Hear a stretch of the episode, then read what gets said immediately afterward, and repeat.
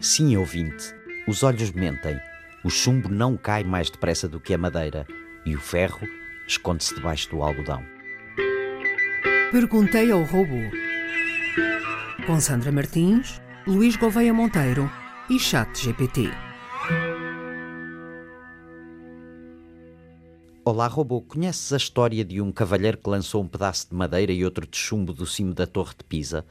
Que é que se passou? Estava irritado com aqueles turistas todos lá embaixo na diagonal? Olá, Luís. Sim, conheço a história que mencionas. Refere-se a um famoso episódio protagonizado pelo físico italiano Galileu Galilei no século XVII. Para desafiar a crença aristotélica de que objetos mais pesados caem mais rápido que objetos leves, realizou uma experiência na torre inclinada de Pisa. Largou simultaneamente dois objetos de massas diferentes.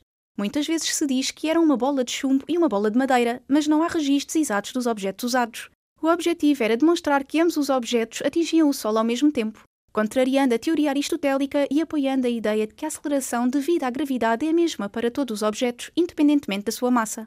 A história é muito usada como exemplo da importância do método científico e da experimentação na superação de ideias preconcebidas. Mas espera lá, robô, isso é mesmo verdade. Não quero contrariar Galileu, mas estou convencido de que deixar cair um pedaço de madeira da minha janela é bastante menos perigoso do que deixar cair um pedaço de chumbo. Chama-me Aristóteles se quiseres, mas eu também acredito que o chumbo ganha mais velocidade e, tendo mais massa, será bem mais perigoso para o eventual transeunte. Levantas um ponto interessante e comum sobre a física da gravidade e a resistência do ar. Galileu demonstrou que, na ausência de resistência do ar, todos os objetos caem com a mesma aceleração, independentemente da sua massa isto é, ganham velocidade ao mesmo ritmo enquanto caem. Isso foi uma ruptura significativa com as ideias anteriores de Aristóteles, que afirmava que objetos mais pesados caíam mais depressa. No entanto, na prática, especialmente em alturas relativamente baixas e com objetos de tamanhos diferentes, a resistência do ar desempenha um papel importante. No seu exemplo, deixar cair um pedaço de madeira e um pedaço de chumbo da janela, o chumbo, sendo mais denso e provavelmente tendo menor área de superfície em relação ao seu peso, enfrentaria menos resistência do ar e, portanto, atingiria o Sol mais rapidamente. A confusão aqui é entre a teoria idealizada, sem resistência do ar, e as condições reais, com resistência do ar. No vácuo, onde não há resistência do ar, a madeira e o chumbo cairiam exatamente na mesma taxa. Mas em condições atmosféricas normais, a resistência do ar afeta objetos de diferentes formas e tamanhos de maneira desigual, fazendo com que objetos mais densos e aerodinâmicos caiam mais rápido. Portanto, estás correto ao dizer que, em condições normais, um pedaço de chumbo cairá mais depressa do que um pedaço de madeira, se largados da mesma altura. Este é um exemplo excelente de como a ciência prática pode diferir da teoria idealizada, mas ambas são importantes para entender completamente os princípios físicos. Mas então como é que o Sr. Galileu conseguiu produzir vácuo debaixo da Torre de Pisa? Na verdade, Galileu não criou um vácuo para realizar a experiência na Torre de Pisa.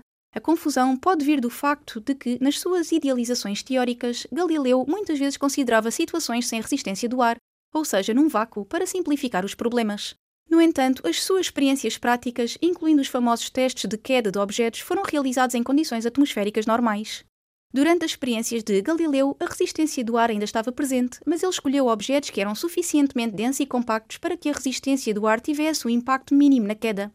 Por exemplo, se ele tivesse usado uma bola de chumbo e uma pena, a diferença na resistência do ar seria significativa e a pena cairia muito mais lentamente devido ao seu maior arrasto aerodinâmico e menor densidade.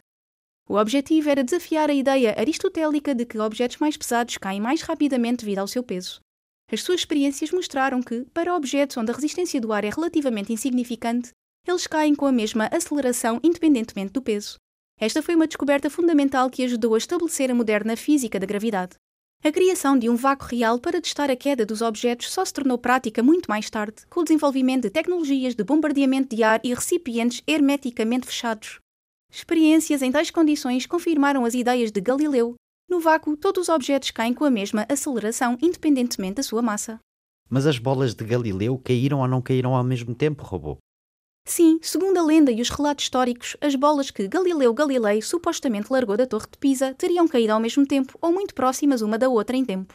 Foi um marco na história da física, pois desafiou a ideia aristotélica de que objetos mais pesados caem mais rapidamente do que os mais leves.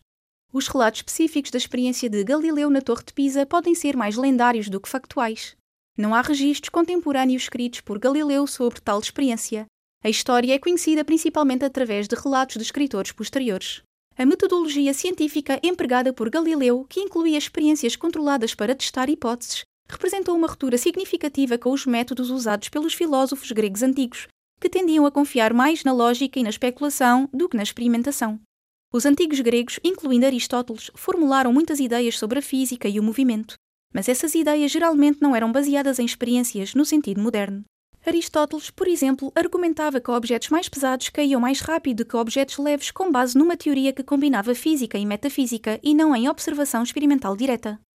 Acho um bocado injusto dizer que os gregos não faziam experimentação, e ainda por cima quando estás a falar de Aristóteles, que foi o primeiro cientista preocupado com experimentação, aplicando-a a vários campos do saber. Estás correto ao destacar a importância da experimentação no trabalho de Aristóteles e na ciência grega antiga.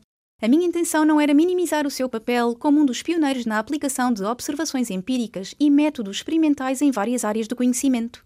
Aristóteles foi, de facto, uma figura central no desenvolvimento do pensamento científico.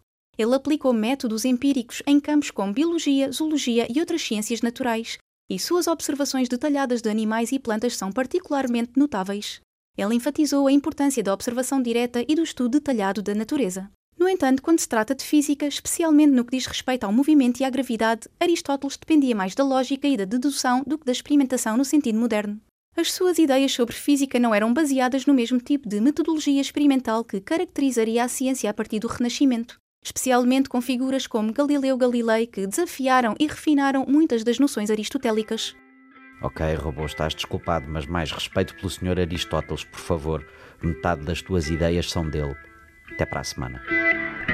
Perguntei ao robô.